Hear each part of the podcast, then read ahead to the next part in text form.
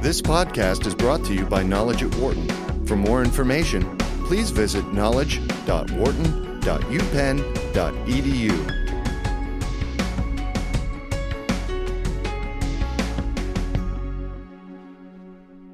The French election that brought the first socialist, Francois Hollande, to the presidency since Francois Mitterrand resigned in 1995 has the potential to significantly reshape the future of France and the Eurozone.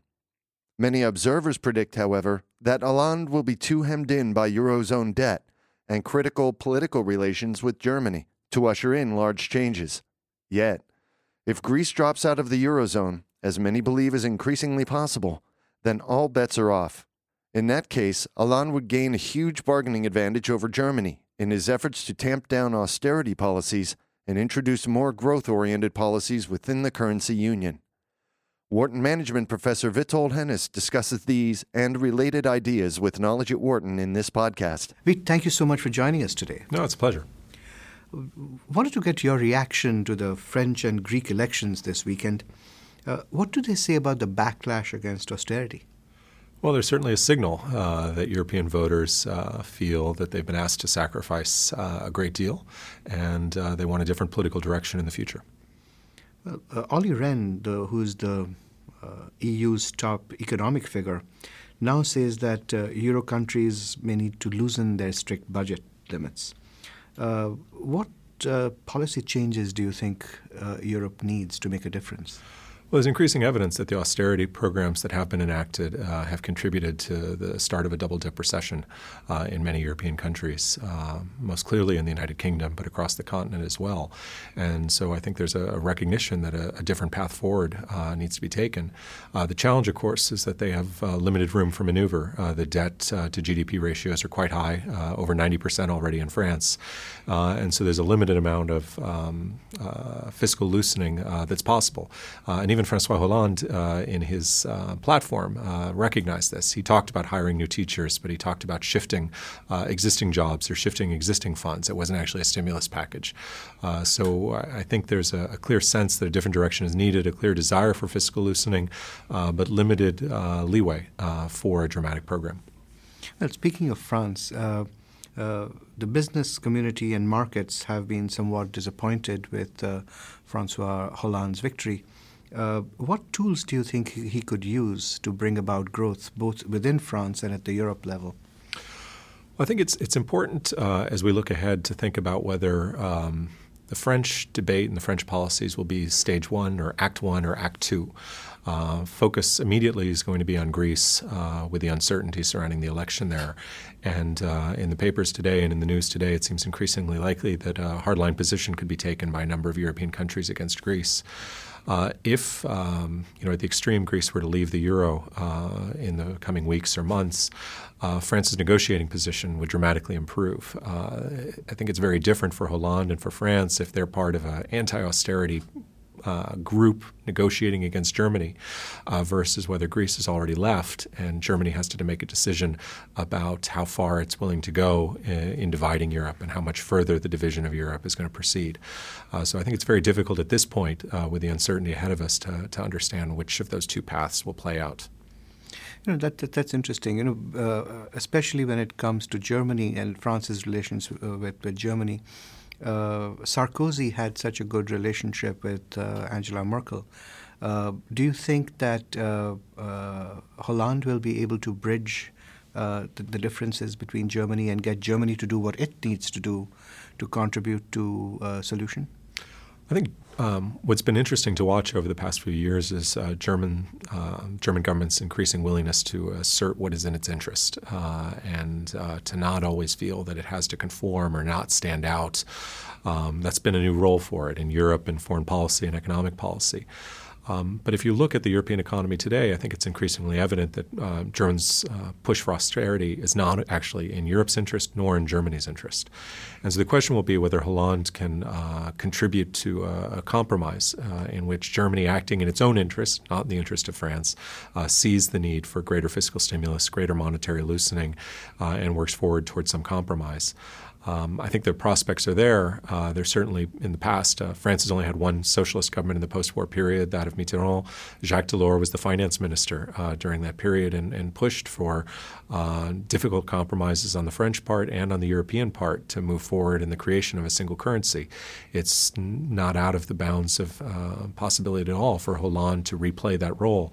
Uh, for a socialist who came in campaigning uh, on the need for a different program to tack back towards Europe.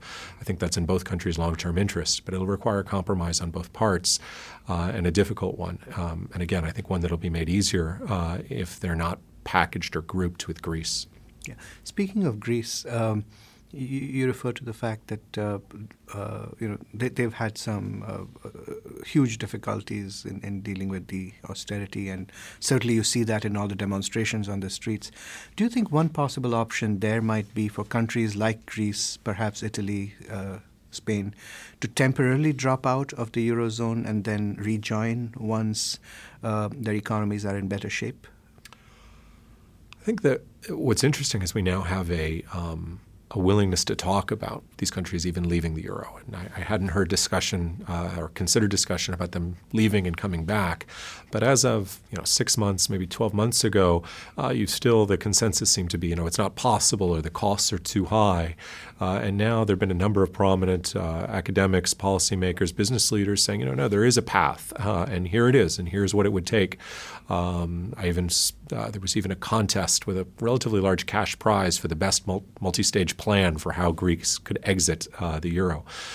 Um, I think honestly, if they do exit, what's been made evident about the, the structural differences in the economy is that uh, it may not be in their interest to, to be in the euro. I think the, the question is now are the costs of leaving so great that they shouldn't do it? Once out, I very much doubt that they would uh, go back in within a you know 10 to 20 year time span, uh, maybe 10 year time span.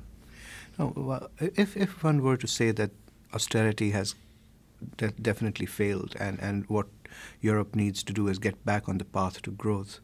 The big question is how would that be funded? Uh, do you believe Eurobonds might be a possible solution, and do you think Germany might agree to that solution?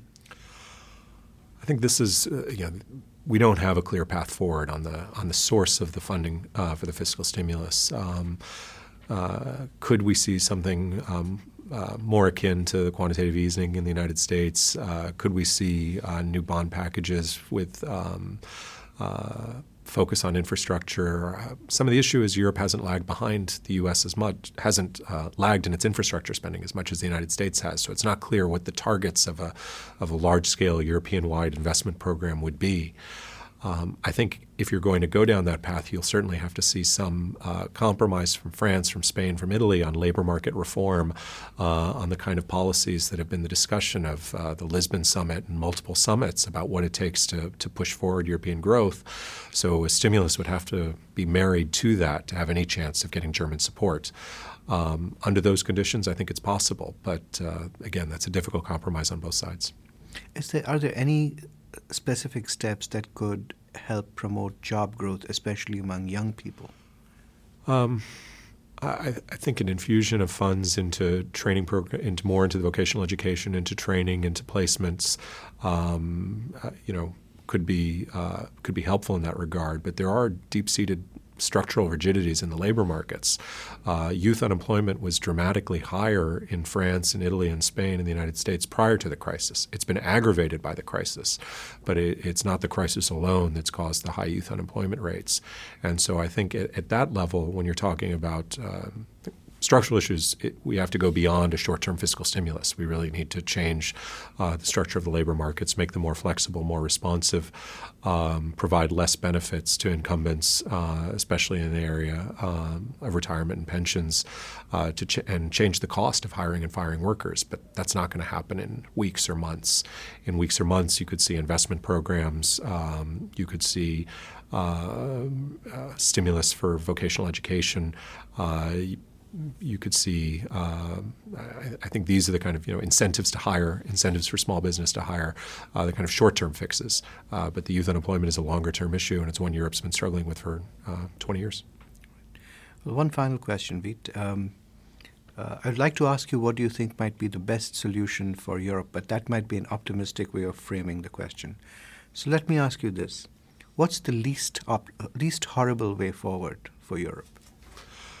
Uh, the least horrible way forward has to be a combination of uh, short-term stimulus and long-term structural reform.